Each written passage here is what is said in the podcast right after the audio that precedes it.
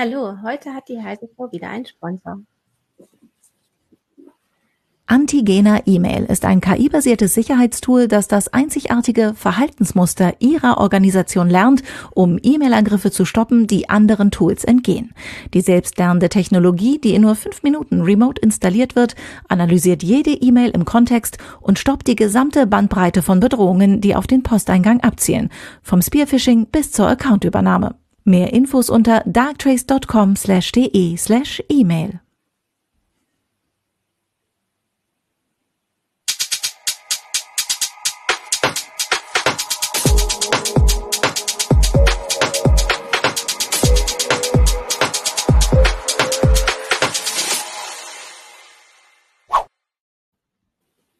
Hallo, herzlich willkommen zu einer neuen Heise Show. Heute geht es ums Geld oder welches Geld wir auf den Konten haben und wer das vielleicht wissen möchte. Das Thema ist Einblicke ins Konto, welcher Dienst will welche Zugriffe. Zu Gast ist heute Markus Mons aus der CT-Redaktion. Hallo Markus. Moin. Und äh, Martin Holland aus dem Newsroom. Hi. Und ich bin Christina Bär, ich bin auch aus dem Newsroom von Heise Online. Ja, der Aufhänger für diese Sendung ähm, ist die Schufa, denn ähm, die Schufa möchte gerne ihr Scoring äh, über andere Wege erreichen. Und ähm, es gab einen großen Aufschrei, denn sie möchte eigentlich gerne unsere Kontoumsätze sehen, um das zu machen. Und ähm, vielleicht kann Markus uns jetzt einmal erklären, was hat die Schufa genau vor, beziehungsweise wie hat sie das vorher gemacht, also bevor sie auf unsere Kontos gucken wollte. Ja, also man muss ähm, vorab sagen, es geht im Augenblick ähm, erstmal um einen Feldversuch. Also es ist noch nichts, ähm, was jetzt tatsächlich im täglichen Live-Einsatz hat. Ähm, im, bislang war es so, dass die Schufa entgegen dem, was man meistens so gehört hat, relativ begrenzten Datenschatz hatte, um die Bonität von Leuten zu ermitteln. Also so ein Beispiel, ähm, was uns ganz konkret betrifft, ist, ähm, wir testen ja durchaus auch Banking-Apps oder solche Sachen. Wenn jetzt einer von uns ähm, zehn Konten eröffnet hätte, dann wäre der Schufa-Score in den Keller gegangen. Das, äh, also sagt die Schufa zwar jetzt nicht so offiziell, aber der Zusammenhang ähm, ist durchaus bekannt. Ähm, sowas zum Beispiel funktioniert nicht. Ähm, die Schufa ermittelt aber auch aus, aus anderen Sachen. Also beispielsweise hat man Kredite laufen. Ähm, was hat man für Kreditkarten? Ähm, Im Grunde genommen alles. Mobilfunkverträge? Mobilfunkverträge, genau. Ich, soweit ich weiß, in erster Linie solche, die also ähm, tatsächlich Laufzeitverträge. Ähm, eine, ein Prepaid ähm, stellt in dem Sinne ja kein Zahlungsausfallrisiko ein, weil wenn man es nicht auflädt, dann funktioniert es halt nicht.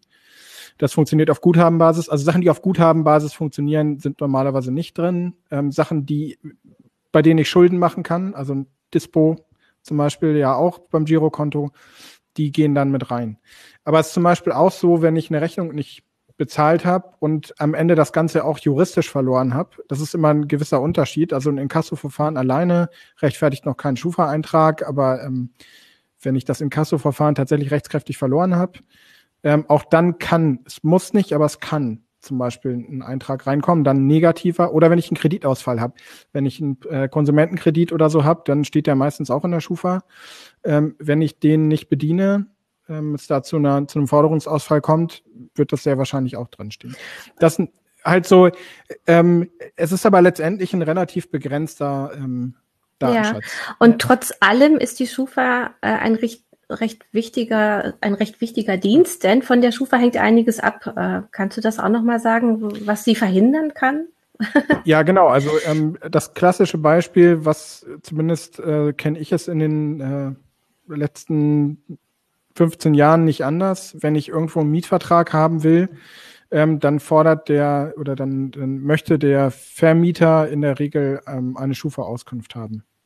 Ähm, fällt die negativ aus, läuft es darauf hinaus, dass ich den Mietvertrag nicht kriege, zumal sich ja meistens auch noch andere bewerben oder andere ähm, die Wohnung haben wollen, dann nimmt er halt jemanden ohne Eintrag, also ohne negativen Eintrag. Das wäre so ein Beispiel. Natürlich Kreditverträge und ähm, in diesem Fall ging es ja um ähm, O2 beziehungsweise Telefonica. Ähm, Mobilfunk-Laufzeitverträge ähm, kriege ich unter Umständen dann auch nicht. Also ähm, die Schufa hat gesagt, ähm, dass sie dieses, sie hat ein Check-Now-Verfahren, so hieß das, aufgelegt mit Telefonica und O2. Also das war ein Testverfahren, äh, um eben Menschen zu ermöglichen, doch wieder einen Mobilfunkvertrag äh, zu bekommen, wenn sie sich ins Konto gucken lassen. Ich, Martin, Entschuldigung, ja. Genau, ich wollte nur ganz kurz, äh, um das so zusammenzufassen, ein mhm. bisschen sagen. Also im Prinzip machen die das so über Bande. Also die sehen das nicht, also die Schufa weiß eben nicht direkt, wie gut wir, also wie kreditfähig genau. wir sind, weil, weil das verschiedene. Hindernisse gibt. Du hast ja gerade bestimmt, die versuchen das aus bestimmten ähm, Sachen, die wir machen, quasi zu erkennen. Und du hast gerade beschrieben, dass das also jetzt nicht so ein großer Schatz ist.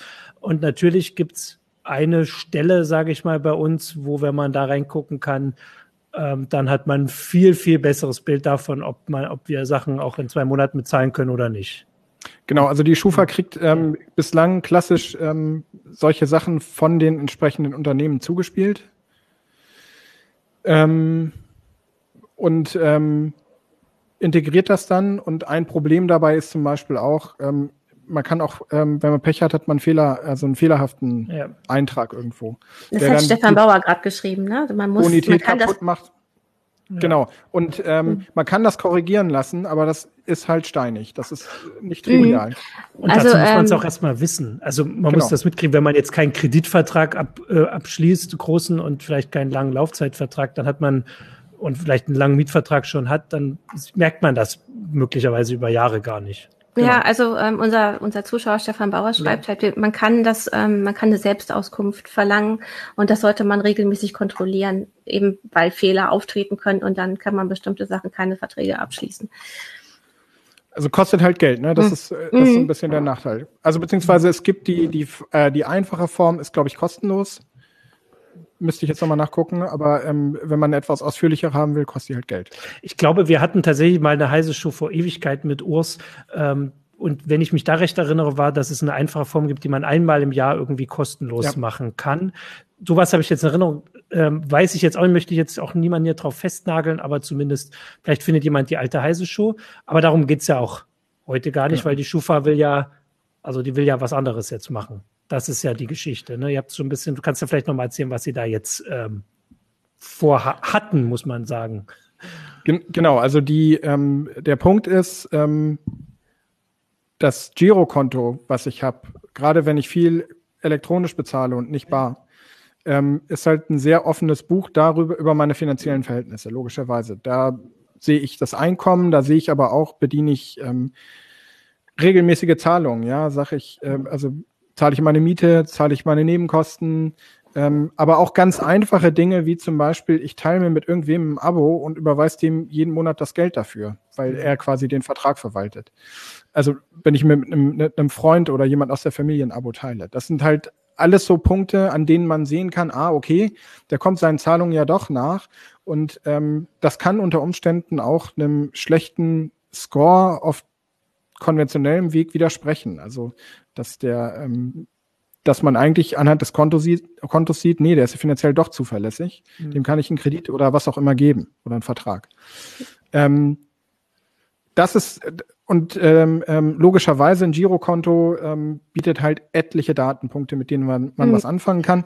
In dieser Meldung stand jetzt ähm, äh, beispielsweise ähm, FinAPI, das ist der Dienstleister, der zur Schufa gehört. Das ist ein ähm, äh, ja, ein zugelassener Drittdienstleister, kommen wir am besten gleich nochmal drauf, mhm. ähm, bietet 65 Datenpunkte. Ich kenne das aber aus Präsentationen auch von, von anderen vergleichbaren Unternehmen, die halt auch sagen, und da geht es gar nicht unbedingt um, um Bonität, sondern zum Beispiel auch um äh, Personal Finance, also persönliche Finanzanalyse, dass die halt sagen, naja, wir führen diese ganzen Datenpunkte zusammen und geben dir ein sehr detailliertes Bild über deine eigenen finanziellen Verhältnisse.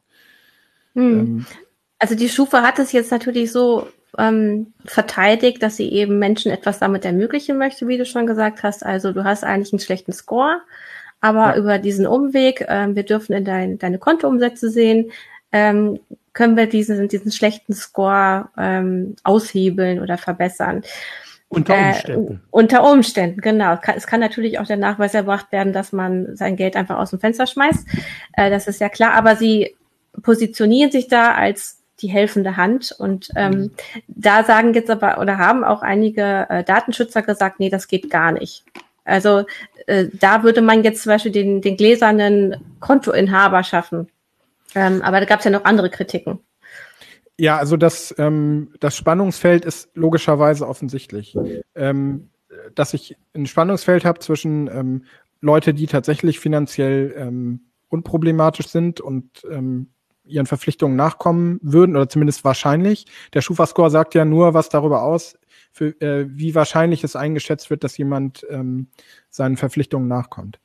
Mhm. Ähm, also wenn ich beispielsweise 97 Prozent habe, dann habe ich immer noch ein dreiprozentiges Ausfallrisiko. Ähm, zumindest den Zahlen nach. Ähm, äh, äh, worauf wollte ich jetzt gerade hinaus? Ach ja, ähm, der Punkt ist, ähm, genau, ich kann einmal Leuten helfen, die einen schlechten Score haben, die damit nachweisen können, läuft, kann ich kriegen. Ähm, und auf der anderen Seite steht natürlich, ähm, stehen natürlich die Daten, weil die sehr sensibel sind. Also da drin steht ja zum Beispiel auch, ich sage das jetzt mal so ganz salopp, ähm, also zum einen ähm, habe ich irgendwelches oder beteilige ich mich irgendwo an Glücksspiel. Ähm, mhm. Das muss nichts heißen. Also ich, es gibt genug Leute, die, die irgendwie, ähm, keine Ahnung, Fußballwetten jede Woche machen in einem kleinen Rahmen. Das heißt ja nicht, dass die sich damit überschulden oder dass die das nicht unter Kontrolle haben. Ähm, aber es, es können auch hohe Arztrechnungen sein. Das klar ist, dass genau. du jede, jeden Monat in der Apotheke sehr viel Geld lässt, was Rückschlüsse darauf ähm, genau. zulässt, dass du eine schwere Erkrankung ja. hast, von der dein Arbeitgeber vielleicht auch nichts weiß. Ja, genau. Oder ähm, ich sag's mal so, habe ich im Sexshop eingekauft. Das sind ja Sachen, das, ich meine, das sind ja Sachen, die sich wahrscheinlich nicht auf den Score auswirken. Ähm, aber wenn die Daten in die falschen Hände geraten, kann mir das halt Probleme machen. Ähm, und das ist so ein bisschen, in diesem Spannungsfeld bewege ich mich. Also das heißt, es ist ein sehr, sehr, sehr sensibler Punkt. Und worum es hier jetzt vor allen Dingen ging, war erstmal nicht, dass die Schufa sozusagen oder worum es weniger ging, war, dass die Schufa die Daten hernimmt, einmal analysiert wie Sie dann gesagt haben, ähm, halt auch zeitnah wieder löscht. Da würde ich tatsächlich sagen, kann man, also kann man, das kann man grundsätzlich auch kritisch sehen. Ich kann das auch nachvollziehen, wenn, wenn Menschen das kritisch sehen. Aber da kann man noch sagen, okay, das ist ein Modell, mit dem kann man arbeiten. Worum es, ähm, worum es aber ja hier ging, war, ähm, dass es noch eine weitere Option gab. Und so wie ich es verstehe, wollte die Schufa damit austesten, wollte die Schufa damit ähm, die Akzeptanz austesten. Übrigens mhm. mit allem. Das war quasi das hm. optionale Feld. Dürfen wir deine Kontoumsatzdaten theoretisch, Sie sagen, Sie haben es nicht gemacht und Sie wollten es auch erstmal nicht, sondern Sie wollten erstmal die Akzeptanz dafür prüfen. Kann ich deine Kontodaten theoretisch auch zwölf Monate speichern und weiter analysieren?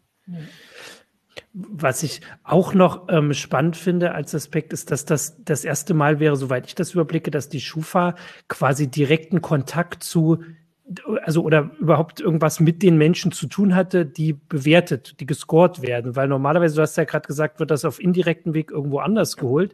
Die meisten Menschen kriegen nur was von der Schufa mit, wenn irgendwas nicht klappt und dann ärgert man sich, also weil man halt keinen Mietvertrag bekommt oder sowas. Und deswegen ist die Schufa so ein also ich glaube jetzt, also ich würde mal sagen, einen guten Ruf hat sie nirgendwo. Also zumindest jetzt nicht unter, unter unseren Zuschauern oder so. Bei den Unternehmen natürlich, also die nutzen die Dienste, weil sie versuchen, die Kreditrisiken abzuschätzen. Äh, aber der normale, ähm, sage ich jetzt mal, äh, normale Staatsbürger oder Bürger, der irgendwie damit in Kontakt kommt, mag die meistens nicht oder hat ein schlechtes Bild davon. Und das wäre jetzt eine Möglichkeit, quasi direkt Kontakt aufzubauen und vielleicht auch, also für zukünftige Sachen anders, dass man wirklich direkt ähm, da Zukunft äh, in Zukunft Einfluss drauf nimmt. So rum.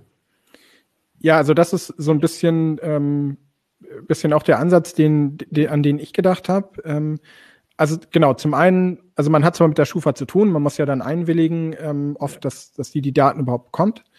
Ähm, also von, von dem, von der Bank oder wem auch immer, mit dem man gerade irgendwie einen Vertrag abschließt. Ähm, oder dass der Vermieter irgendwie eine Auskunft einholen darf. Aber ähm, ähm, worum es jetzt geht, ist tatsächlich, das ist zum Beispiel auch eine Sache, die nicht ganz klar war. Habe ich dann eine Kontrolle, also habe ich dann eine Kontrolle und sehe ich transparent, ähm, wie jetzt auf Basis dieser Daten der Score zusammenkommen würde. Wie gesagt, die Schufa sagt immer, es ist ein Feldversuch. Wir wollen erstmal nur die Akzeptanz mhm. äh, prüfen und gucken, ob die Leute überhaupt dazu bereit sind. Ja. Da gab es dann aber schon einen Haken, nämlich die Frage ist, wie man das aufbaut. Baut man das transparent auf? Weil die Idee ist ja im Zusammenspiel zwischen der PSD2, also der zweiten europäischen Zahlungsdienste-Richtlinie, die die Grundlage dafür bietet, dass so ein Unternehmen überhaupt auf die Kontodaten zugreifen darf, und ähm, der DSGVO. Ähm, wie gehe ich vor, dass die Leute tatsächlich informiert einwilligen? Also dass sie ähm, sich auch über Risiken äh, im Klaren sind, dass sie halt wissen und dass sie nachvollziehen können, wie wie ähm, entsteht jetzt eigentlich der Score? Und das ist zum Beispiel eine Frage, die war, die ist an der Stelle schlichtweg offen und ähm, der Verdacht, dass die Schufa das so ein bisschen, ja, wie soll man sagen, so ein bisschen äh, ähm, aus der Deckung heraus etablieren wollte, ähm, dazu haben halt, ähm, der hat sich jetzt halt ergeben ähm, im Zuge von Recherchen von ähm, NDR, WDR und Süddeutscher Zeitung. Das war eben der Aufhänger jetzt ähm, die halt gesagt oder die halt ähm, anhand von Dokumenten und auch anhand von Aussagen ähm, von Schufa-Mitarbeitern ähm, starke Indizien, sage ich mal, dafür gefunden haben, ähm, dass die Schufa unter anderem darauf setzt, dass die Leute sich gar nicht groß eine Platte machen, was sie da mhm, eigentlich angucken. Dass sie einfach klicken und ja. dann geht's weiter. Mhm. Ja, hatte auch jemand, jetzt Surfex hatte auch ähm, kommentiert, ähm, ja, mit der Akzeptanz ist es doch am Ende oft so, machst du keinen Haken, bekommst du keinen Handyvertrag, Mietvertrag, sonstiges. Also ich meine, du hast einmal die DSGVO, ähm, du sollst eigentlich die freie Entscheidung treffen und richtig aufgeklärt werden. Was passiert da, wenn du jetzt den Haken ja. setzt? Aber dieses Druckelement nimmt die DSGVO ja trotzdem nicht weg, dass wenn du nicht einwilligst, kriegst ja, genau. du nicht, was du möchtest. Ähm, gut. Vielleicht. Ich wollte kurz, weil eine Frage ja, hier noch kommt, äh, dass wir die mhm. kurz haben. Total Digital fragt, äh, ob die Schufa Verbindung zum Staat hat. Ähm, das ist ein Privatunternehmen, nur dass man das ja. klarstellt. Das ist ein Privatunternehmen, das quasi, und das wäre jetzt die Änderung, Dienstleistung für andere Unternehmen anbietet. Und mit dem wir, genau. habe ich ja gerade erklärt, wenig Kontakt haben, außer es klappt irgendwas nicht. Und ähm, man muss vielleicht noch dazu sagen, die Schufa ist nicht die einzige Auskunftei am Markt. Es gibt noch andere, mhm. aber die Schufa ist sicherlich die bekannteste und die, ähm, die uns am, am häufigsten begegnet. Also mhm. na, andere Namen wären zum Beispiel Griff Bürgel, ähm, Avato Infoscore fällt mir noch ein, Kreditreform, ähm, die dann auch, also es gibt noch, noch weitere, die dann aber schwerpunktmäßig für ähm, äh, ähm, ähm, die Bonität von Unternehmen ja. halt ermitteln. Mhm. Eine Sache, die wir jetzt in der Sendung besprechen wollten, ist, ähm, ja, dass dieser Aufreger um die Schufa ähm, ist, ist natürlich ähm, sehr berechtigt und über die Schufa spricht man schon häufiger, aber eigentlich willigen wir äh, bei mit, ja, wir willigen manchmal dazu ein, dass andere Drittanbieter sowieso auf unser Konto gucken dürfen. Und da wollten wir mal hingucken. Also was die Schufa machen will, ist das eine. Was wir längst zulassen, ist das andere. Und da kannst du uns ja auch eine Menge zu erzählen, Markus. Ja, also ähm, genau, also die Schufa arbeitet jetzt nicht im luftleeren Raum. Das muss man ganz ausdrücklich auch dazu sagen. Die Schufa arbeitet zunächst mal auf einer gesetzlichen Grundlage. Also ein bisschen strittig ist noch, inwieweit diese, ähm, dieses Freiwilligkeitselement mhm. bei dem, ähm, bei diesem zweiten Häkchen tatsächlich der informierten Einwilligung entspricht. Da wird berichtet, dass ähm, jetzt die Bayerische Landesdatenschutzbehörde nochmal genauer drauf guckt. Ähm, aber wenn man das mal weglässt, ähm, dann arbeitet die Schufa zunächst mal in einem rechtssicheren Raum. Die ähm, zweite europäische Zahlungsdienste-Richtlinie, die PSD2, ähm, gibt grundsätzlich sogenannten Drittanbietern die Möglichkeit, mit der Einwilligung des Kontoinhabers auf dessen Konto drauf zu gucken ähm, Kontodaten zu lesen, zu auszulesen, zu analysieren und übrigens auch Zahlungen auszulösen. Mhm. Ähm, das ist grundsätzlich. Welche sind das zum Beispiel, Markus? Welche, die wir vielleicht alle kennen? Also ein Unternehmen, was im Prinzip, deswegen spricht man auch mitunter von Lex Sofortüberweisung, ähm, so. ist tatsächlich, also ähm, ein, das ist ein Zahlungsauslösedienst. Ähm, sofort beziehungsweise sofort ist das Unternehmen, was dahinter steht, gehört seit 2015 zu Klarna. Ähm, sofort bietet eben die sogenannte Sofortüberweisung ein und das ist quasi, das funktioniert so, dass ähm, ähm, der Dienst ähm, auf das Konto zugreift, dort die Überweisung auslöst und wenn das passiert ist, meldet es dem Händler ähm, Zahlung ist ausgelöst, Geld ist unterwegs, du kannst die Ware abschicken. Das ist im Prinzip so ein bisschen, wie soll ich sagen, soll halt den Zahlungsvorgang beschleunigen und damit halt auch die Auslieferung. Ähm, also ähm, da steckt zum Beispiel unter anderem noch mit drin, man wird auf die ähm, irgendwie auf die Homepage oder den Zugang seiner Bank umgeleitet, muss auch ähm, mit seinen Zugangsdaten und in den meisten Fällen einer TAN ähm, dann bestätigen, dass man die Zahlung auslöst. Ähm, das hat sozusagen lange in so einer Art, ähm, also das Unternehmen gibt es, glaube ich, seit 2006 und das ähm, Ganze hat zunächst mal in so einer, in so einer gewissen Grauzone stattgefunden. Dann haben Gerichte gesagt, doch, ähm, sozusagen der Kontoinhaber, ähm, dem ist hier schon die größere Hoheit über seine Daten einzuräumen. Da hatten halt Banken gegen geklagt. Ähm, und daraus ist dann, das ist dann unter anderem in die PSD2 mit eingeflossen, indem man gesagt hat, ähm, wir schaffen diese Möglichkeit. Allerdings ähm, müssen diese Drittan also müssen diese Drittanbieter reguliert sein. Die können nicht einfach so hergehen, mhm. sondern die müssen halt reguliert sein. Das heißt, ein sogenannter Kontoinformationsdienst, der lesen, zugreifen darf, braucht eine Registrierung bei der Finanzaufsicht. Ähm, ein Zahlungsauslösedienst braucht eine ähm, eine Erlaubnis, nennt sich das. Ähm, und beides ist nicht ganz einfach zu bekommen. Für die Erlaubnis braucht man zunächst mal, muss man ein, Eigen, äh, ein Eigenkapital von 50.000 Euro nachweisen. Das muss man für die Registrierung als Kontoinformationsdienst nicht. Aber man muss zum Beispiel Versicherungen nachweisen. Man muss, ähm, und man muss sehr detaillierte Pläne über das Geschäftsmodell, über die Zuständigkeiten, ähm, mhm. über, ähm, auch über Konzepte bei Datenschutz und Datensicherheit äh, das Ganze nach, also nachweisen, dass man tatsächlich dazu in der Lage ist, das zu handeln. Es ist nicht ganz so aufwendig wie eine Vollbanklizenz, aber es ist, enthält relativ viele Elemente davon. Kann man ähm, zusammenfassen, dass das, dass diese Richtlinie dann für, also für solche Dienste äh, da ist, also zu Bezahldienst, ich hätte jetzt auch PayPal im Kopf gehabt als äh, Dienst, der sowas macht. Und ähm, weil wir auch schon Hinweis in den Kommentaren haben, für diese Dienste, die ähm, also so, sagen wir mal, das Online-Banking besser machen als die eigene Bank. Also so eine App oder so ein, so ein Dienst, wo man auf dem äh, Computer vielleicht mehrere Konten reinmacht oder einfach zum Beispiel diese Übersichten sich anzeigen lassen kann. Ähm, also für diese Dienste ist das ja, glaube ich, ähm, am, am sinnvollsten. Gibt es da noch andere Sachen, die da auch reinfallen oder ist das quasi sind das diese beiden Dienste? Also das deckt das unter anderem mit ab. Also PayPal, muss man dazu sagen, PayPal hat eine luxemburgische Banklizenz sowieso. Also die so. sind quasi eine Vollbank oder ähm, in der Fachsprache CRR-Bank. Ähm, was PayPal allerdings macht in dem Geschäftsmodell ist, ähm, sie ähm, oder in ihrem in ihrem eigenen Modell, sie arbeiten mit E-Geld. Es gibt auch ähm, eine etwas, die ist noch etwas härter oder liegt zwischen der Vollbanklizenz und ähm, den beiden anderen. Das ist die E-Geld-Lizenz. Ähm, auch, auch die kriegt man nicht, ähm, kriegt man nicht einfach so.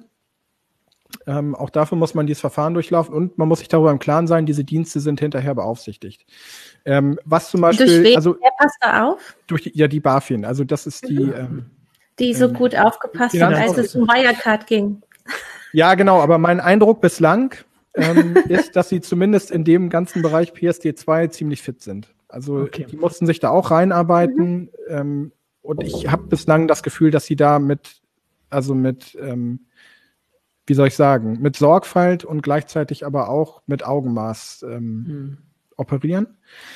Ähm, und ich habe halt die, auch die, also ich habe mit, äh, mit Unternehmen gesprochen, die diese Zulassung beantragt haben, mit, mit Startups, und die haben unisono gesagt, das ist kein Zuckerschlecken. Also die mussten dafür entsprechend ihre Rechtsabteilungen ähm, verstärken, ähm, weil das wirklich viel Arbeit war und sie müssen auch jetzt in diesem ganzen Bereich Compliance halt ständig auf der Hut sein. Also ähm, da wird schon sehr genau hingeguckt und ähm, es droht auch immer, wenn sie halt irgendwie verstoßen oder, ähm, oder nicht aufpassen, dann droht ihnen immer der Entzug. Also man kann, mhm. genauso wie man eine Banklizenz wieder entziehen kann, geht das natürlich ähm, mit, einer, mit einer Erlaubnis und einer Registrierung auch. Ähm, was zum Beispiel da noch mit, weil du es gerade gesagt hast, weil du weil das, was da noch mit reinspielt, sind dann vielleicht auch Dienste wie, ähm, ähm, also klar, Multibanking-Apps mhm. wäre so eine die haben noch eine andere Möglichkeit, noch eine andere Schnittstellenmöglichkeit, aber grundsätzlich für Multibanking-Apps zum Beispiel in Frage kommen. Ähm, und auf deren Basis kann man zum Beispiel Finanzanalyse betreiben. Also man kann, ja. solche Sachen zum Beispiel. Da wäre das mit den Kategorien auch, wo ich das jetzt schon herkenne, ne? was du gesagt hast, dass man irgendwie genau. das Konto da reinlädt, weil das macht die eigene Bank also zumindest ich kenne es von keiner nicht, dass die, ähm, also um das zu erklären, einfach so schön ähm, hinschreibt, das ist irgendwie Lebensmittel, das ist irgendwie Tanken und sowas, dann kannst du ganz schnell am Ende des Monats gucken, wie viel hat man für Tanken ausgegeben, ja. auch wenn das zumindest bei mir jetzt nicht so gut funktioniert, aber zumindest besser als bei der eigenen Bank, wo sowas gar nicht. Da hat man einfach den Kontoauszug und muss das dann irgendwie per Hand machen. Das sind die Dienste, die dafür gedacht waren. Und dann war es auch, wir hatten dich ja zu der PSD2 in der Heisische schon, ich weiß gar nicht, ist die ein Jahr alt oder zwei Jahre alt? Also es ging ja auch darum, dass man so neue Dienste ermöglicht, die halt äh, also Sachen machen, die wir uns vielleicht gar nicht ausdenken können oder wenn wir es uns ausdenken würden, dann würden wir irgendein Startup gründen. Ähm, also so in Amerika gibt es ja dieses Venmo, so ein Bezahldienst, wo man sich untereinander irgendwie Geld zukommen lassen kann. Solche Geschichten auch. Das ist ja auch der, der Hauptgrund. Ja. Und ähm, könnte man denn da jetzt schon sagen, dass da irgendwie sich schon was bewegt? Also bringt die da schon was oder ist es vor allem Multibanking-Apps und weiß ich nicht, Sofortüberweisung ist jetzt recht sicher? Ähm, also ich würde sagen, es, also es tut sich, also sozusagen die großen Innovationen habe ich jetzt noch nicht gesehen. Ja. Sagen wir das mal so rum. Ja. Die sind jetzt noch nicht so entstanden. Ähm, was man halt beobachtet ist, dass ein Teil von Sachen, die bislang in einem Graubereich stattfanden, ähm, dass die jetzt quasi auf rechtlich sicherer Basis stehen und dass die jetzt versuchen, auch ihr Geschäft auszubauen. Ähm, was man zum Beispiel beobachten kann, ist, dass diese Drittdienstleister, ähm, wie jetzt dieses, wie eben FinAPI, das ist ja der Dienstleister, der zur Schufa gehört. Es gibt aber noch eine ganze Menge andere.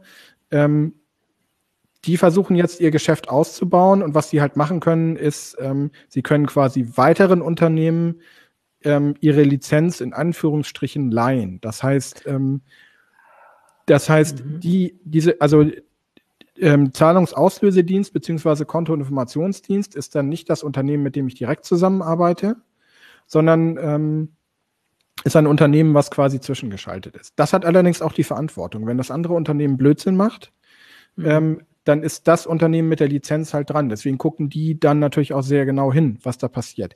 Da ist es jetzt zum Beispiel so, dass Anbieter aus dem europäischen Ausland in den deutschen Markt reinkommen. Ähm, und versuchen hier Fuß zu fassen. Das ist eine Tendenz, die man beobachten kann. Mhm. Ähm, aber klar, ganz viel geht so über das Thema Finanzanalyse, Vertragsanalyse ist zum Beispiel auch so eine Sache. Ähm, dass, ähm, dass halt Unternehmen quasi sich angucken, okay, was hat er für Versicherungsverträge, was hat er für ähm, ähm, äh, Strom, Gas, Wasserverträge, ähm, mhm. Wasser jetzt wahrscheinlich weniger, aber Strom- und Gasverträge, solche Telekommunikation ähm, und machen dann bessere Angebote und kriegen dafür Provision, wenn der Kunde halt zuschnappt. Solche Sachen gehen halt auch. Und dafür lohnt sich für die natürlich ein Blick aufs Konto. Ja. Ähm, und dann könnte man doch jetzt äh, bei der Schufa auch, ähm, also weil wir das jetzt als Aufhänger haben, äh, erwarten, dass das kommen wird auf die eine oder andere Art. Also ich meine, es klingt, so wie du es jetzt beschrieben hast, es klingt alles sehr nachvollziehbar, es klingt total erwartbar. Ähm, es äh, ist schon möglich oder es ist, du hast ja gesagt, es ist nicht auszuschließen, dass das für Leute positive Konsequenzen hat. Ähm, und ähm, für die Schufa sowieso. Also je mehr sie weiß, desto genauer sind ihre Daten. Ähm, also deswegen würde ich sagen, auch wenn dieses Check Now jetzt, also wir haben das letzte Woche kam es die Meldung, ich glaube Monitor war das dann, die das so veröffentlicht haben und die hast ja gesagt, die Redaktion. Ähm, am Wochenende wurde das dann, glaube ich, gekickt von der, äh, ich weiß gar nicht von wem, ob von der wahrscheinlich von Telefonica, von Telefonica. O2, ja, genau. ja. ja, von, von den beiden. Aber das, also wenn man das irgendwie anders macht, also würde ich schon sagen, dass das grundlegende Prinzip, was sie da machen wollen, sie wollen diese Möglichkeiten, die es jetzt gibt, legal aufs Konto zu gucken, irgendwie dafür nutzen, dass das damit nicht gestorben ist, oder? Siehst du das anders? Nee, also ich, da bin ich mir relativ sicher, auf die eine oder andere Weise wird das mit den Auskunftssachen kommen. Also hm. bei Sofortüberweisung ist es zum Beispiel auch so, Sofortüberweisung, also das klickt hm. man entsprechend auch an. Das kann man aber auch in den, in den Bedingungen nachlesen. Ähm, bei Sofort, über, bei einer Sofortüberweisung ist es so, die gucken sich ähm, die Kontoumsätze der letzten 30 Tage an, ähm, nehmen sich alle, also sie sagen aber, ähm, sie gucken nur, sind in diesen letzten 30 Tagen ähm, Überweisungen mit Sofortüberweisung geplatzt. Weil das würde heißen, dass das Konto zu dem Zeitpunkt nicht gedeckt war. Mhm. Ähm, und wenn das der Fall ist, dann lehnen sie es ab. Ähm, und sie sagen auch, dass sie die Daten, ich überlege gerade, sie speichern, glaube ich, ähm, äh, 30 ähm, Tage und ich bin mir jetzt nicht hundertprozentig sicher, aber ich meine, sie speichern auch im Zweifelsfall nur Umsatzdaten, die mit Sofortüberweisung zu tun haben. Das, das könnte man vielleicht noch, weil da vorhin eine Frage war, vielleicht dann deutlicher sagen. Also haben dann die Unternehmen jetzt per se, wenn ich so einen Zugriff gewähre, quasi die, den Kontoauszug vor sich, also wo dann drauf steht, an dem Tag gingen 60 Euro dahin und das war der Kontostand danach? Oder ist das eingeschränkter? Also so wie du es gerade sagst, ist das ein bisschen eingeschränkter, Sofortüberweisung, weil dann, sie bräuchten einfach den Kontostand sonst. Aber sie sehen weniger oder wie verstehe ich, oder verstehe ich das falsch? Ähm, sie nehmen sich weniger von dem, was sie sich nehmen können. Ah, also, okay. Also man muss sich vorstellen, das dass sie das ist, das haben und dann sortieren. Genau, sie sortieren einmal durch. Sie, ähm, sie lassen da eine, eine, ähm, eine Erkennung drüber laufen und die schmeißt alles andere raus und guckt halt nur, ob alles, was über Sofortüberweisung gelaufen ist, ähm, vernünftig gelaufen ist. Aber die Schufa würde alles sehen können, also quasi so ein Kontoauszug, genau. also inklusive, inklusive irgendwie Gesamtkontostand wenn, und sowas. Wenn, wenn ja. wir dem zustimmen würden. Ne? Klar, natürlich, ja. Mhm. Was, was ja. heißt das denn für jetzt für Verbraucherinnen und Verbraucher? Wie soll man auf sowas reagieren? Ähm, wie soll ich sagen? Ähm, man sollte, also das Wichtige ist, A, sich gut zu informieren, B, nicht einfach, also einfach auch, also man muss halt auch einfach irgendwie aufpassen. Ähm, ich würde mich jetzt nicht darauf verlassen, dass Verbraucherschützer immer schnell genug sind mit einer Klage oder so. Hm. Ähm, und man muss sich schon im Klaren sein, man kann einen Vorteil dazu, da, darüber haben, dadurch haben, dass man diese Daten rausgibt. Ähm, das kann durchaus passieren. Man muss aber immer abwägen, ähm, kann das, was kann das für Nachteile haben. Ähm, das ist, also aus meiner Sicht spricht sozusagen gegen diese ganze Regelung nichts. Erstmal grundsätzlich. Ähm, sie setzt aber eben voraus, dass die Leute informiert eine Entscheidung treffen. Ähm, und wenn jemand sagt, äh, es gibt Menschen, denen ist der Datenschutz nicht so wichtig. Und ähm, oder für die spielt das vielleicht auch eine Rolle, aber ähm, denen ist jetzt erstmal der Service an der Stelle wichtiger. Die kommen in der Abwägung zu dem Ergebnis, ich will aber den Service haben. Finde ich völlig okay, das ist einfach eine freie Entscheidung. Ähm, aber die Leute sollten es halt, ähm, oder mal, also was mir wichtig ist, ist dabei immer, dass man es sozusagen in dem Wissen darum tut und ja. eben nicht irgendwie überfahren wird oder, ähm, oder zu irgendwas gedrängt wird. Ich äh, zu dieser Datenschutzsache finde ich auch immer, wenn man, wenn man das nur so sagt, also vor allem Datenschutz hört man jetzt andauernd und man hat immer vielleicht gar keinen konkreten Vorstellung. Also du hast ja vorhin so ein bisschen aufgezählt, wer jetzt erst reingeschaltet hat, kann auch nochmal zurückspulen nachher, was was man am Kontoauszug alles sehen kann. Also es ist leicht zu sagen, Datenschutz ist mir egal, aber wenn ich dann sage, ja, aber ich sehe auf dem Konto, welche Krankheiten du hast, weil du bei den und den Ärzten bist, seit, weiß ich nicht, regelmäßig einmal pro Woche, ist das schon was anderes? Oder ich sehe, dass du so und so viel beim Glücksspiel hinge hingebracht hast und nichts zurückbekommen hast oder solche Sachen. Also ähm, also dass man das einfach weiß. Das, ich würde das auch sagen, so wie du sagst, mit dem informiert, dass man äh, das einfach sich darüber nachdenken. Ich glaube auch, dass viele das machen, anders als es bei der Schufa gesehen wird. Ich glaube aber auch, dass sie bei der Schufa nicht ganz Unrecht hatte. Diese eine Mitarbeiterin, die sagt, viele klicken das einfach ab. Das, äh, also kann ich mir schon vorstellen. Aber diese, äh, einfach diese Überlegung, also ist mir der Handyvertrag, um den ging es ja in dem Moment so wichtig, ähm, dass ich diese ja. Daten rausgebe und das ist die Abwägung und da finde ich es mhm. jetzt gar nicht, also ich finde das gar nicht naheliegend, dass man sagt, nein, ist es nicht, sondern natürlich kann das sein, dass, äh, dass man da jetzt ähm, ähm, sagt, das ist für mich, also ich brauche das und ich kriege ihn nicht anders oder ich komme gar nicht anders dran, bei der Schufa das zu Ja, ändern. unser Zuschauer Stefan Bauer hat nochmal angemerkt, ja. ähm, die Begründung für den Test von Telefonica war Hanebüchen, ähm, denn wenn Telefonica der Meinung ist, ein Kunde ist eigentlich, also wäre in Ordnung, ähm, also wäre ein guter Neukunde, dann kann er dem auch trotz Negativscore ähm, einen Vertrag geben. Also das, äh, es gibt da kein, äh, es ist nicht verboten, sowas zu machen, ne? Da müssten sie eigentlich auch nicht zwischenschalten. Das, das, Risiko liegt halt dann höher für sie, aber sie müssten nicht zurückgreifen auf sowas wie die Schufa. Ja, also das ist halt eine Frage, wie sie das unternehmerische Risiko an der Stelle mhm. dann auch gewichten. Aber klar, grundsätzlich steht ihnen die Möglichkeit offen. Also grundsätzlich steht ja auch jedem Händler, der, ähm, der Rechnungskauf anbietet, offen, ob er den Rechnungskauf zum Beispiel absichert oder eben nicht. und das Risiko auf sich nimmt. Das ist ich würde sagen, das ist immer eine unternehmerische Abwägung. Auch. Also man kann ja auch, man, genau, mhm. man kann jetzt ja auch äh, Stefan Bauer entgegen, also wenn Sie das machen würden, würden Sie zum Beispiel den Vertrag teurer machen. Also das wäre eine logische Konsequenz, wenn das Ausfallrisiko, ja. so könnten Sie es machen und die Frage wäre, ob das dann im Interesse des Kunden ist oder wenn, sagen wir mal, alle Mobilfunk, Mobilfunkanbieter ähm, auf die Schufa zurückkaufen, außer einer, dann landen alle bei dem einen, der dann im Prinzip insgesamt ein höheres Ausfallrisiko hat und dann muss er das auch irgendwie wieder reinkriegen. Also ähm, ich finde das auch, also es ist keine einfache Sache, so A, B, also mhm. also kein Schwarz-Weiß-Ding, so wie, äh, wie Markus das gesagt hat. Und äh, deswegen, wie gesagt, erwarte ich auch, dass das irgendwie wiederkommt. Ähm, die Frage ist halt, wie und wie informiert äh, entscheiden die Leute drüber und ist der Vorteil, den sie dadurch bekommen, so groß, dass äh, sagen wir mal, entweder der, also der richtige Nachteil oder zumindest der mögliche Nachteil ähm, auch, also das muss man auch eine, ein, äh, eine Schwierigkeit, die wir auch immer erwähnen sollten, weil wir es in der Heise Show auch einmal im Monat irgendwie haben, ist natürlich, je mehr Leute Zugriff auf deine Daten haben, desto mehr Wahrscheinlichkeit besteht, dass du irgendwie den, also den, äh, also die verlierst, also dass die irgendwo abhanden kommt, dass irgendjemand die sehen kann, dem du nicht zugestimmt hast. Das mhm. ist insgesamt ein Problem. Natürlich kann man jeden Tag fünfmal klicken, dass jemand Zugriff haben kann, aber ähm, das ist auch ein Risiko und wir berichten da andauernd drüber. Also Deswegen ist es sehr interessant, dass diese Firmen das quasi verleihen können, wie du gesagt hast, ja. ähm, Markus. Ja. Ne? Ja, also ja. Äh, eine Sache, die, die, ich noch ganz kurz ergänzen würde, ist, also, mhm. und das ist eben der Punkt, der, ähm, der bei der ähm, bei der Schufa übrigens entgegen äh, dessen, also der, der ähm, der Kommunikationschef hat sich da noch mit einem Kommentar auf der Homepage der Schufa gemeldet Ach, und, da war auch was, ja. ziemlich und ziemlich ausgekeult gegen die Medien mhm. ähm, und ähm, und hat äh, hat irgendwie, glaube ich, ähm, auf das Thema ist auf das Thema Transparenz eingegangen und das ist halt tatsächlich eine Sache, also das ist aus meiner Sicht etwas, wo die Schufa eigentlich Nachholbedarf hat. Ja. Ähm, er hat halt irgendwie sich hingestellt und gesagt, naja, wir ermitteln hier transparenten Score, nur ähm, ich so habe ich zumindest in Erinnerung. Ähm, und äh, das sehe ich halt nicht so, weil das ist nicht klar, ähm, mit welchen Daten, wie die gewichtet werden und so weiter. Das ist alles komplett unklar. Ähm, da wäre jetzt zum Beispiel eine Chance, äh, einfach wäre jetzt eine Chance gewesen und, mit mehr Offenheit.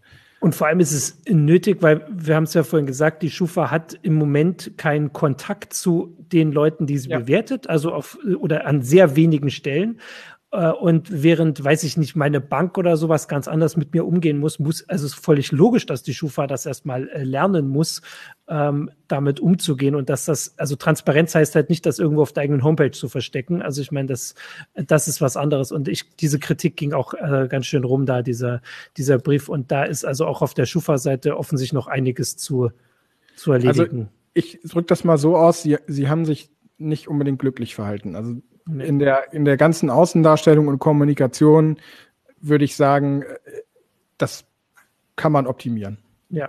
und wie gesagt, das ist, ist nicht überraschend, wenn man ein Unternehmen ist, das sonst nur mit ähm, Unternehmen zu tun hat, dann muss man ganz anders kommunizieren, als wenn, äh, wenn man irgendwie ein, äh, also ein Telefon-Hotline oder sowas hat. Ähm, Vielleicht noch ja. eine Anmerkung hm. zur Sicherheit, hm. ähm, weil wir ja. diesen ganzen, ähm, diesen ganzen, diese ganze Geschichte hatten ähm, mit diesen Drittdienstleistern. Ähm, es kann auch nicht jeder auf, ähm, also man braucht halt, man hat sowieso erstmal grundsätzlich, um auf, auf äh, Kundenkonten zugreifen zu können, braucht man halt diese Erlaubnisse der Registrierung.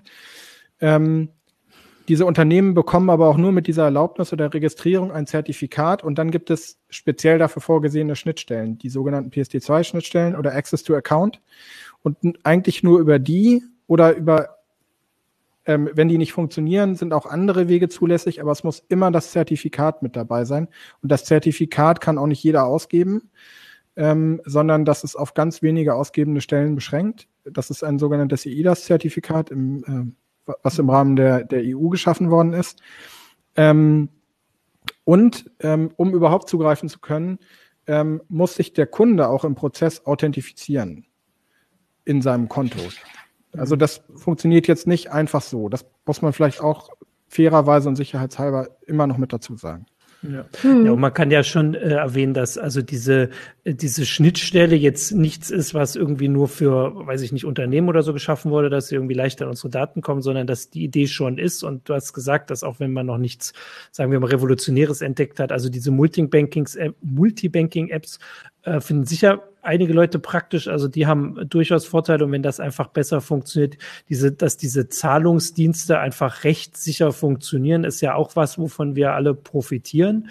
Ähm, und das halt also ich habe ja gesagt, dass wenn man sowas ähm, quasi öffnet und sagt, wir geben Regeln dafür, wie man das machen kann, aber wir sagen nicht, was man damit macht, ist klar, dass dann also jeder überlegt, jedes Unternehmen oder so, was können wir da machen? Und dass die Schufa jetzt eine ist, hätte man vielleicht, wenn man sich vor einem Jahr hingesetzt hat und gesagt hat, wir schreiben jetzt mal auf, wo wir glauben, dass jemand das nutzt, hätte, wäre man vielleicht drauf gekommen, aber vielleicht auch nicht, weil, also wie gesagt, es ist so weit fällt im Nachhinein finde ich es total unüberraschend und total naheliegend, habe ich ja gesagt. Deswegen erwarte ich auch, dass das kommt. Aber ähm, das heißt ja nicht, dass, äh, dass alle Dienste, die da sind, jetzt auf dieser Stufe mit vergleichbar sind. Nur der hat das jetzt so ein bisschen ins Licht gerückt, was da ähm, möglich ist. Hm. Ja, genau. Vielleicht können wir einmal noch einen Kommentar reinnehmen. Ähm, ja, Capellino ähm, sagt also, wenn Sie die Lizenzen verleihen, verleihen können, dann sehe ich da schon so eine Art Verkauf der Datenbank eben indirekt.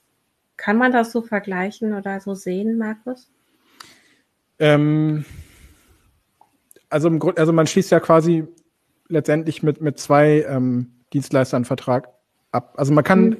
um mal einen Vergleich aufzumachen, wenn ich im E-Commerce bei einem Händler einkaufe, dann bezahle ich normalerweise nicht direkt an den Händler, sondern dann ist auch noch ein Payment Service Provider dazwischen. Mhm. Ähm, den sehe ich normalerweise nicht. Ich weiß normalerweise auch nicht, welcher das ist weil die halt auch nur im Business-to-Business-Bereich arbeiten. Ähm, er ist aber da und auch dieser Payment Service Provider unterliegt ziemlich strengen Regeln, was er an Daten weitergeben darf und was nicht. Und vor allen Dingen an wen. Ähm, und so ähnlich ist das hier auch. Also es gibt ja immer noch, über dem Ganzen steht ja immer noch die DSGVO. Ähm, und natürlich, ähm, also, und die wirkt dann also natürlich ähm, auf das, auf den, ähm, den Drittdienstleister, der quasi die Daten überhaupt abholen darf. Ähm, aber die DSGVO gilt natürlich auch für das Unternehmen, mit dem ich direkt im Kontakt stehe. Das heißt, ähm, auch dieses Unternehmen kann nicht einfach wild irgendwas mit meinen Daten machen. Ähm, natürlich kann es trotzdem sein, die, die ziehen das dann auf, auf, auf ihre eigenen Server und haben die Umsatzdaten da liegen. Wenn die dann nicht aufpassen, ähm, klar, dann kann es natürlich sein, dass irgendwie Hacker von außen einbrechen und die Daten abgreifen oder es kommt auf oder ähm, man hat sozusagen den äh, den Enemy within, der dann irgendwie Zugriff hat oder so. Das sind natürlich immer theoretisch denkbare ähm, Szenarien, wie die Daten dann auch in falsche Hände geraten können. Also ja, oder man hat schon das Geschäftsmodell, dass man die Daten auswertet und weiterverkauft. Ja, also auch das, denkbar ist das auch, klar. Also das wäre jetzt ja quasi, ähm, wenn man so will, ist das ja im Grunde genommen, wenn man jetzt die, die Schufa oder mhm. andere Auskunfteien nimmt, mhm. die nehmen halt einen Drittdienstleister, der, gut, der gehört jetzt zur Schufa, den haben die 2018 mhm. gekauft, wahrscheinlich auch genau mit der Absicht. Ähm, der holt die Daten ab, die Schufa wertet sie aus und im Grunde genommen, also die leitet jetzt nicht die Rohdaten an andere weiter, aber diesen Score halt. Mhm. Ähm, also was ähm, ich noch, ähm, noch mal ausführen wollte, du hast es vorhin gesagt, oder zumindest fest, also dass man sich hier ein bisschen darauf verlassen muss, dass die Aufsicht funktioniert. Also du hast gesagt, dass du ja. das Bild hast, dass das im Moment äh, größtenteils ganz gut funktioniert. Wir haben ja auch, also was ein bisschen öffentlicher passiert, sage ich mal, ist die DSGVO-Aufsicht, weil das so ein Thema ist, wo einfach auch, wenn, wenn große Sachen passieren, wird das berichtet und sowas. Ähm, also das heißt, ähm, man kann da selbst jetzt nicht so viel machen. Bei manchen Sachen ist es vielleicht so, dass man einfach bei neuen Diensten oder so vielleicht einfach, weiß ich nicht, im Moment wartet oder sowas. Also nicht gleich der, der Erste ist, der sich irgendwie Bezahldienst oder so runterlädt, weil du gesagt hast, Aufsichtsbehörden brauchen Zeit. Das muss man fair sagen. Also solche Sachen bei dieser Schufa-Geschichte stand ja mal dabei, dass die Datenschutzaufsicht das auch prüft. Da gab es kein Ergebnis. Jetzt weiß ich gar nicht, ob da überhaupt mal eins kommt, wenn das gekippt wurde. Ähm, für den nicht, aber sollten sie es wieder versuchen, gibt es dann auch wieder Prüfungen natürlich. Also die, äh, die gibt es da nur, dass das halt teilweise eine Weile dauert. Also, ja, genau. Also man, ja. ähm, also das ist ja wieder der Punkt. Also man muss da schon, wenn man seine Bankdaten freigibt, sollte man sich vorher informieren, einfach auch, was passiert da eigentlich. Ja. Und das, das da sehe ich tatsächlich auch ein, gewisses Problem drin, weil ähm, weil es ist in der Tat so. Und an dem Punkt hat die, diese Schufa-Mitarbeiterin, die diesen Satz gesagt hat, die Schufa sagt ja, ähm, die wollte sozusagen nur darlegen, wie es ist. Und es ist ja auch tatsächlich so. Mhm. Ähm, viele Leute klicken einfach durch, sagen, ja, ja, ja, mach mal, weg. Und dann, dann haben sie quasi eine relativ, eine relativ weitreichende Einwilligung zu irgendwas gegeben. Die Frage war jetzt in dem Fall, ähm, nutzt man diesen Umstand quasi aus oder sagt man einfach nur, es gibt ihn und man muss die Leute eigentlich besser aufklären? Ja. Kann jetzt jeder. Mhm. Also man kann sich, man kann sich äh, Blickweite, also ich finde es schon immer schwer, den Tipp zu geben, sich das alles durchzulesen, weil das schon vieles. Aber wenn man jetzt weiß, wie, äh, also was da geht, äh, was auf den, äh, also was auf den Konten ist, dass man einfach vorab schon überlegt, ob man das überhaupt braucht. Also zum Beispiel bei dem Handyvertrag, ähm, ob man sich das jetzt alles durchliest oder nicht, aber also jetzt wissen Leute, die bei uns zugeguckt haben, und das sind ja hoffentlich alle, ähm, was die Schufa macht und was sie damit macht, also dann eher so auch die Richtung, sich da so ein bisschen zu überlegen, weil ich, also ich, man kennt es ja aus der eigenen Erfahrung. Also ich meine, es gab mal irgendwie die, äh, die Aufzählung, wenn man sich alle Datenschutzerklärungen durchlesen würde, die man so abklickt, äh, dass man irgendwie das halbe Jahr schon beschäftigt ist. Naja, und selbst ähm, wenn man sie liest, heißt es nicht, dass man versteht, was tatsächlich genau. passiert, genau. weil das also, so abstrakt geschrieben ist, ne? Genau, aber wenn man sich einfach das im Kopf hat, dass, also dass es diesen Zugriff aufs Konto gibt, ähm, dass man das für bestimmte Dienste quasi braucht äh, und dann muss man sich halt überlegen, ob man die Dienste braucht oder nicht. Äh, dann finde ich das schon mal also viel hilfreich. Also einen guten ersten Schritt, sage ich jetzt mal. Und der nächste mhm. ist dann weiter, weil diese Schufa-Geschichte schon äh, noch der nächste Schritt ist.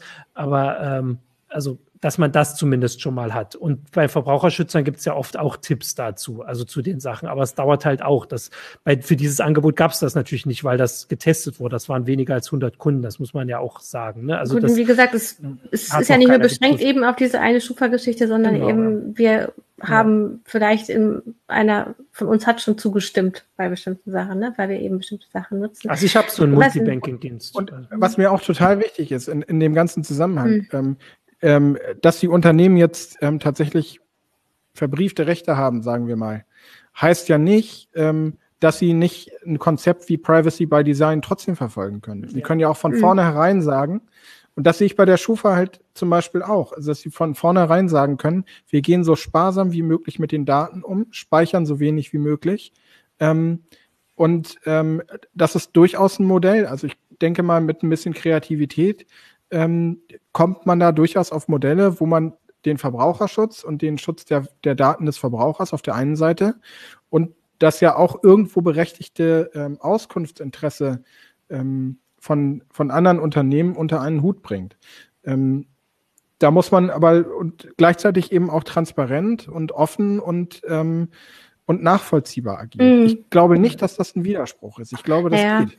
Es ist halt auch schwierig zu sagen. Ähm, Stefan Bauer hatte da nochmal nachgelegt und hatte ähm, gesagt, äh, ja, es ist ja eine unternehmerische, unternehmerische Entscheidung, äh, ob man dann einen Vertrag äh, schließt mit einem Kunden oder etwas verkauft, aber eben die Risiken liegen dann eben bei dem Unternehmer oder da muss der ähm, die Versicherung aufstocken, die er hat, äh, wenn er nicht alles auf Risiken abklopft in seinen, was in seinen Möglichkeiten steht. Also das na, das vielleicht, muss man auch könnte man, ja, vielleicht könnte man sagen, wir haben es ja ein bisschen aufgezählt, es sind auf beiden hm. Seiten Risiken, die sind aber unterschiedlich. Also wir haben das ja. Risiko, dass wir Daten rausgeben, äh, die was über uns verraten ähm, und Unternehmen haben das Risiko, dass äh, wir nicht zahlungsfähig Alle bleiben oder so. Platzen, also, genau.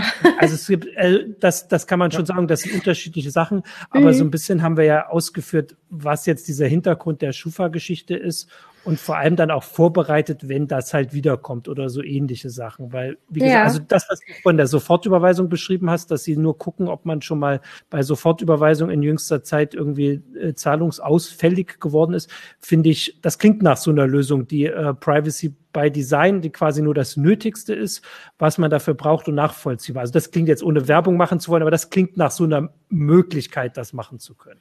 Also sofort hat ähm, sagen wir mal, in den, in den Anfangsjahren haben die auch gerade in der Kommunikation und in dem, äh, was sie getan haben, auch nicht immer total glücklich agiert. Ja. Das hängt ihnen sicherlich noch ein Stück weit nach. Und das ist, das ist für mich halt immer der Punkt, wenn man es von Anfang an so macht, mit dem Verständnis, ähm, äh, wir wollen zwar eine Dienstleistung anbieten, aber wir legen alles darauf an, dass die Daten des Verbrauchers sicher und geschützt sind. Ähm, und das nicht nur kommuniziert, sondern sich auch daran, also sich auch daran hält und das auch irgendwie nachprüfbar macht. Ich glaube, dann hat man tatsächlich einen großen Vorteil im Markt. Nur viele, ähm, also dann hat man vielleicht erstmal mehr Aufwand, aber am Ende hat man meiner Meinung nach durch das erhöhte Vertrauen ähm, auch einen Vorteil im Markt gegenüber Wettbewerbern. Ja. Hm. Ähm, ich habe noch eine Beobachtung, ähm, die man dich einfließen lassen möchte. Jetzt hat, haben wir ja das Pandemiejahr und es ging auch viel darum, dass wir nicht mehr mit Bargeld bezahlen. Und das spielt ja gerade aus welchen Auswertungsdiensten äh, so richtig in die Karten. Ne? Wenn jetzt mehr ähm, kontaktlos, bargeldlos bezahlt wurde, ja. haben, hätten, können die natürlich viel besser nachverfolgen, was wir alles mit unserem Geld machen. Äh, und sie können viel Lückenlöser auch nachvollziehen, weil wenn man mit Bargeld bezahlt, äh, dann, dann, dann wissen die nicht, wo wir was gekauft haben äh, und was, ne, bei wem. Das bleibt dann einfach das im Geheimen. Ja, das auf, also das auf jeden Fall. Es hat natürlich aber auch für dich privat vielleicht wieder Vorteile, weil du dir nicht mehr zusammentüdeln musst, wo du überall dein Bargeld ausgegeben hast. Ja. Wo das ja. Sondern du kriegst es sofort serviert. Ja, ja, ja auch gerade, ne, wenn du die Steuererklärung oder sowas machen ja. möchtest, dann ist es natürlich ganz nett, wenn du nochmal nachgucken kannst. Aber wem es sehr um Datenschutz geht, äh, der kann bei der Gartenbargeldbezahlung bleiben und aber auch gerade dieses Jahr hat eben dem bargeldlosen Bezahlen wirklich Vorschub geleistet. Ja. Wir können doch auch als äh, Abschlusstipp geben, dass man fürs mhm. Glücksspiel aufs Bargeld setzt.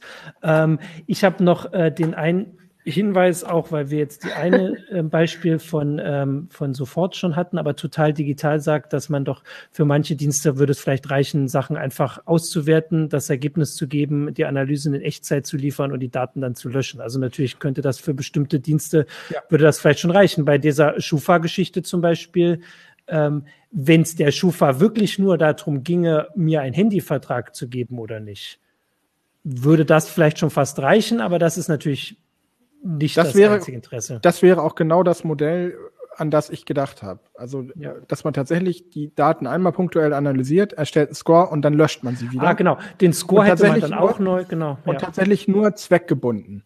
Ja. Oder ein Score oder wahrscheinlich reicht in vielen Fällen sogar einfach ein Ja, Nein. Ist kreditwürdig nach deinen, äh, nach deinen Vorgaben, äh, nach deinen unternehmerischen Vorgaben oder nicht? Ja. Ähm, und fertig. Und mehr braucht das Unternehmen dann gar nicht zu wissen. Ja. Also ich, ich würde fast sagen, die Schufa hat hoffentlich hier zugeguckt. Wir haben so viele Tipps gegeben, wie sie das besser machen können, dass ich fast erwarte, dass bei Markus noch ein Anruf kommt ähm, ähm, und sie noch nachfragen, was sie alles lernen können. Also das äh, bessere und, Kundenkommunikation zum Beispiel. Aber ja. wenn auch noch Fragen äh, jetzt von Zuschauerinnen und Zuschauern da sind, ähm, wie einzelne Finanzdienstleister da ähm, mit uns umgehen, mit unseren Daten, dann können sie dich sicherlich auch nochmal anschreiben, Markus, ne? Im YouTube-Chat, ja, also du hast auch, mhm. ähm, da wollte ich kurz, bevor du das sagst, du hast auch doch neulich in der CT, also so Multibanking-Apps hattest du neulich in der CT, weißt du? Ja. Die, die, Nummer weißt du wahrscheinlich auch nicht aus dem Kopf. Ich habe jetzt auch keine. 21. Ah, sehr gut. Also das Retro-Heft war es nicht. Ich habe hier nur das Retro-Heft liegen. So. nee, das war die 21. Sehr gut. Gut, also da kann man auch nochmal nachlesen. Da ist Gerne. auch noch mal was, genau, und da ist auch noch mal was zu dem Thema, ähm, was jetzt hier gar nicht, was wir jetzt hier nicht behandelt haben, aber mhm. ist die klassische HBCI 4TS-Schnittstelle und das so ein bisschen im Vergleich zur neuen PSD2-Schnittstelle ist ein Hintergrundartikel zum Beispiel mit dabei. Mhm. Sehr gut, dann kann man das nachlesen. Ja. Wunderbar. Ja, dann vielen Dank für diese aufschlussreiche Runde und ähm, wir behalten das weiterhin im Auge. Unbedingt. Gut, dann äh, wünschen wir euch alle eine schöne Woche und sehen uns dann nächsten Donnerstag. Macht's gut. Ja. Ciao. Tschüss. Tschüss.